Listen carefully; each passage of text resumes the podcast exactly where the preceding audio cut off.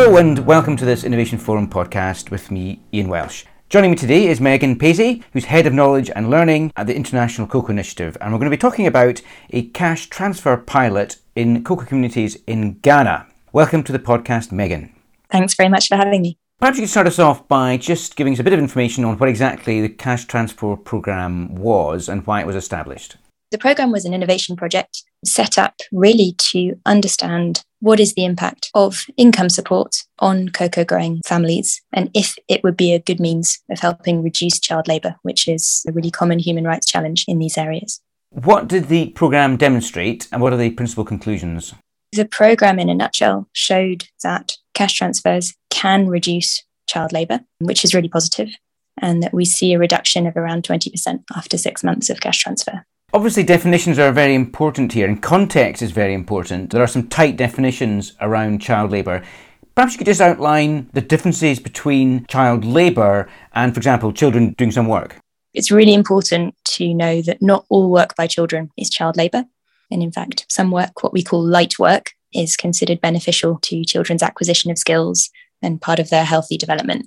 However, depending on the age of the child and depending on the type of work that they do, some work can be harmful to their health and to their development. When we're talking about child labour here, we're talking about specifically hazardous child labour. So that's doing tasks that are considered as harmful according to the legislation in Ghana. So to give you some concrete examples of that means things like using sharp tools like machetes. That means being exposed to pesticides and carrying heavy loads, this kind of thing. And of course, it's very easy to be judgmental around these issues. I mean, I grew up in Scotland, and in Scotland until just a few years ago, there was a regular use of child labour in school holidays to help with potato harvest, for example. It doesn't happen so much now, but it was something that was very much a part of the childhood when I was growing up. Thinking back to the communities in Ghana, why are regular payments more beneficial than a lump sum? So this is a really interesting question, and it's something we thought about quite a lot during the preparation of this innovation project. Before we started designing the cash transfer programme, we looked at all the available evidence of what had been the effect of different types of cash transfer programme in similar contexts, so other rural areas where agriculture is the main livelihood source. We looked also at the design of those different programmes to see what we could learn in order to help us design in a good way the cash transfer programme we were doing. One of the things we saw, which was maybe slightly surprising, because in general, cash transfer programs have all sorts of benefits and have been shown to have all sorts of benefits for children and adults alike. But what we saw is there also can be some unexpected negative consequences, which is that if you are a poor family, you suddenly receive a large amount of money. One of the things that might be good to do with that money is to invest it in your farm or in your business, thinking of the potential long-term benefits that money can give. The problem is, if you make a large investment in a farm, for example, buying a load of crop that needs to be planted, needs land preparation, there's a labour need that comes with that. And if you've just spent the money and invested it on your crop, on your land, then where does that labour come from? When labour is scarce, and when you don't have money to afford adult labour, one of the things that happens is that children end up helping out. So what we saw from a small number of the studies that we reviewed was actually that child labour had increased as a result of the cash transfer programme. So we really wanted to avoid that potential negative effect. Our strategy was to make sure that the payments were spread out, so smaller amounts every month rather than a big amount once every 6 months, to really encourage spending on everyday needs, on things that could benefit children, so specifically food, education, things like this. And I guess making the regular payments in this scheme is better than paying farmers a better price for their cocoa, because again, that will only come at a particular time in the season, whereas this sort of scheme spreads the payments out. Exactly, and that's one of the big challenges in relation to agricultural work in general, is that you start to get a lot of money at certain times of the year, notably in the harvest season, but there are other times of the year where there's very little cash flow, and often those times of the year also coincide with other moments where you might need to make some important investments, for example, at the start of the school year to make sure that your kids have uniforms, shoes, books, this kind of thing. So we were really keen to have the cash transfer running during the lean season to make sure that those families did have available income at a time when they needed it most. So what's the particular significance then of the fact that the payments are made direct to farmers? Well, all payments are made somehow directly to farmers one way or another. I'd rather frame it as they came independently of the cocoa revenues. So what's interesting about having the payments independent of the cocoa revenue is that it's dependable. It comes at the same time every month. Most importantly, it's not connected to the size of your farm. So we have a big problem in West Africa about farmers not earning what's calculated as a living income for their cocoa.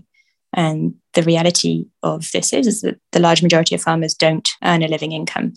If you, in order to address that problem, increase the price of cocoa, one of the challenges is that the cocoa farmers that are going to reach that threshold first are the ones with the largest farms, who are already the ones with the most amount of money. And in many cases, cocoa farms are quite small. Cocoa is one of several income sources. So if you're looking at cocoa price alone as the way to increase the income of those farmers, you need to increase that cocoa price by a huge amount in order to benefit those farmers with the smallest plots who have the smallest production. What was interesting about this pilot is that we gave all households money under the same conditions, regardless of the size of their farm, regardless of the size of their production. And the only criteria that mattered were the number of school-aged children. So they got a sum of money for younger children and a sum of money for older children. It was capped at a certain amount, but it meant that even the households with relatively small farms who had cocoa as quite a small part of their overall income benefited in the same way from that. And what was the typical amount then that a farmer would receive per month during the pilot? So on average, it was around $30 a month, which represented a 20% increase in their monthly expenditure. So do you think that such farmer payment schemes should become permanent programmes? If that is the case, how would they best be operated? So we see from the results of this pilot some really promising results, which is that it enabled child labour to reduce, even over a very short period of time. 6 months is not very long, and yet we see quite a significant reduction in hazardous child labour. That certainly suggests that other means of supporting farmer incomes so that they have reliable income to draw on should absolutely be promoted. Are cash transfer programs like this the only means of doing it? Certainly not. But if it's a possibility for companies to put in place cash transfer programs, for national authorities to put in place cash transfer programs, then these efforts should absolutely be supported alongside other efforts to prevent and address child labour. And I guess in these days of mobile phone payments and other smart methods of getting payments direct to farmers, there's much less of a risk of, in the past, when payments are made at a national level, they took a long time for the cash to filter down to farms perhaps. But now, because direct payments are much easier, I guess it's more practical to have this sort of scheme.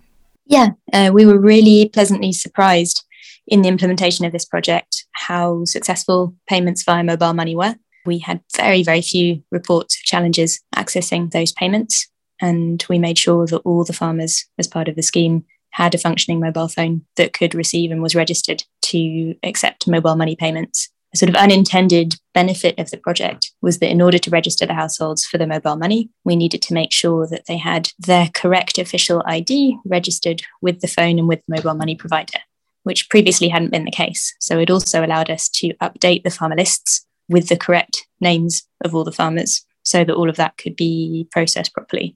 So that ended up improving inadvertently the registration process of the farmers, which was a benefit, of course, to the cooperatives too. With thinking going forward then, to what extent is there an appetite in the cocoa sector to extend such programmes? I think there's quite a lot of appetite. You've probably seen recent announcements, for example, by Nestlé of their programme called the Household Income Accelerator, which does something very similar in Côte d'Ivoire. It's already been going for several months, and they recently announced plans for a big scale-up, but that's absolutely using cash payments as an incentive to farmers to do certain behaviours. So that includes promoting good agricultural practices, agroforestry, ensuring children are attending school, and encouraging the establishment of alternative income-generating activities as well. That's one example of a very large-scale scheme that's already in place. Also in Côte d'Ivoire, there have been some other work with cocoa companies like Tony's Chocolate Only, also using cash transfers. And there are a couple of studies ongoing to also test cash transfers in other similar contexts. So the momentum is already there. And I think the results of this study are really exciting because they show that it does have the effects that we want it to have, which is not only to increase household resilience, but also to reduce child labour. Do you think that's the way forward then, to link cash payments to certain behaviour change? As I understand it, your pilot didn't require that at all, is that correct? Exactly. So the cash transfer scheme that we piloted in Ghana was unconditional, which means that households didn't have to do anything in particular in order to receive the cash. The key difference between this one And the new scheme announced by Nestlé is that it's conditional. And so households have to do certain things in order to have that. We, again, thought about this idea of conditionality when we were doing the design of this programme. And we looked at a lot of other cash transfer schemes, including those run by governments across the world. In terms of results, we see similar results. So whether you give conditional or unconditional cash transfers, the results are generally positive and they're generally similar in magnitude. You don't necessarily see significantly better results if you impose conditions. Well, it's certainly a fascinating programme, and it's great to hear that it's demonstrated the benefits of such cash transfers and helping cocoa farmers on the ground. For now, Megan Paisley, Head of Knowledge and Learning at the International Cocoa Initiative, thank you very much. Thank you.